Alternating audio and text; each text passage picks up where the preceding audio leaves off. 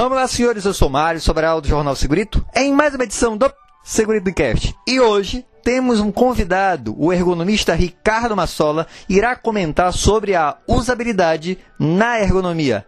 É logo depois da vinheta. Segurito, segurito, segurito, segurito, segurito, segurito, segurito, segurito. Encast. Olá, Mário. Olá, pessoal. É, em primeiro lugar, eu gostaria de agradecer a você, Mário, pelo convite de participar desse podcast. Eu acompanho o seu trabalho com o Jornal Segurito já há muito tempo e acho que esse seu trabalho é fantástico, realmente contribui demais para a segurança ocupacional aqui no nosso país.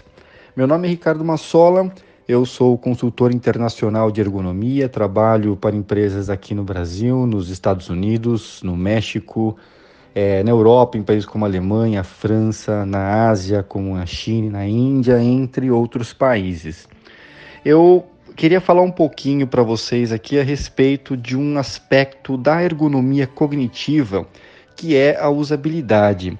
Então, a ergonomia cognitiva, ela é uma disciplina que estuda as funções do nosso cérebro com relação a diversos aspectos, como a investigação de acidentes, a análise de erro, a interação entre o homem e máquina, a tomada de decisões.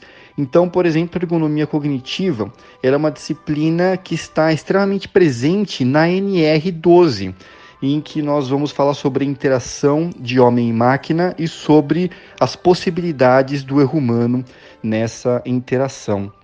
A ergonomia cognitiva estuda o erro através da investigação de acidentes, estuda a tomada de decisões, estuda treinamentos e estuda uma parte muito interessante dessa relação entre o homem e a máquina, que é o design e a usabilidade.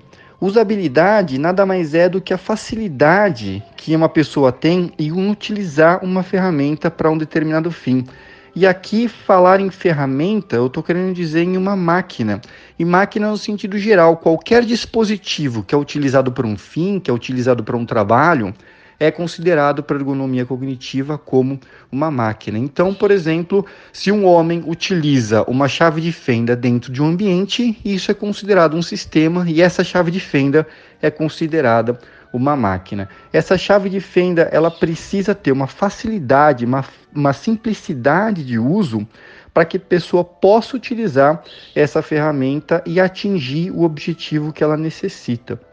Então, a usabilidade para qualquer tipo de máquina, ferramenta ou dispositivo, ela precisa atender alguns componentes de qualidade. Então, Alguns dos componentes da usabilidade são, em primeiro, a aprendizagem. Quão fácil é você aprender a utilizar aquele dispositivo, aquela máquina aquela ferramenta na primeira vez que você vai utilizar. Então, toda vez que nós formos desenhar qualquer dispositivo, nós devemos pensar que esse dispositivo deve ser de fácil aprendizagem, não deve ter uma aprendizagem muito complexa. Quanto mais fácil, maior a usabilidade. Esse dispositivo ele deve ter uma boa eficiência, ou seja, depois de aprender a utilizar, você consegue fazer as atividades de uma maneira muito rápida. Ele deve ter memorabilidade, o que é memorabilidade? Se você ficar um tempo sem utilizar essa máquina, esse dispositivo, essa ferramenta, quando você regressar para utilizar de novo, por exemplo, depois que você voltou de férias, você tem que ter uma memorabilidade, ou seja, deve ser muito fácil de você restabelecer a sua proficiência no uso desse dispositivo. Esse dispositivo ele deve ser desenhado pensando nos erros.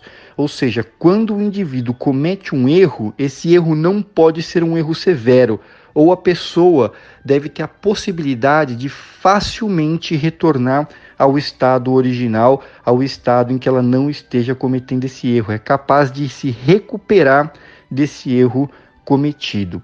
E por fim, a pessoa deve ter uma boa satisfação esse design desse componente, dessa máquina, desse dispositivo, deve ser agradável para o indivíduo utilizar. A pessoa deve gostar de fazer isso. Pensando nisso, há um outro termo que é bastante utilizado no design, que é a experiência do usuário. ou seja, quando o indivíduo utiliza de começo ao fim aquele dispositivo, a experiência que ele tem deve ser agradável. Então, se nós pensarmos nestes cinco componentes da usabilidade: a aprendizagem, a eficiência, a memorabilidade, os erros e a satisfação, nós vamos estar realizando um design ético.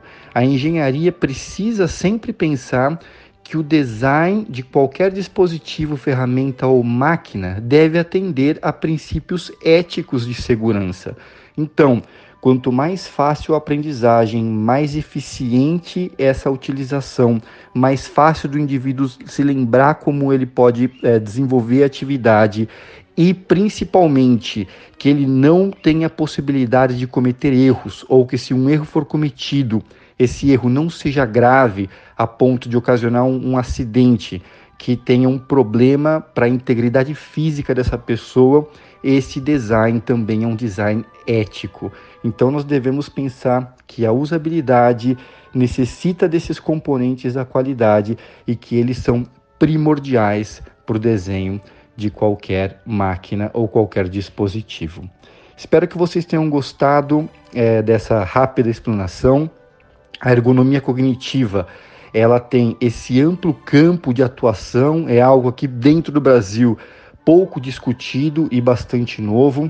É, eu estarei agora nessa próxima semana desenvolvendo um curso de usabilidade, é, experiência do usuário e neuroergonomia, juntamente com o Dr. Veronese no www.ieduv.com.br.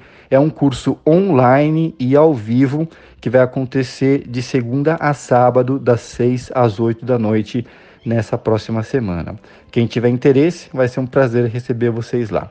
Um grande abraço, Mário, obrigado pelo espaço e um grande abraço a todos vocês que estão ouvindo. Até logo.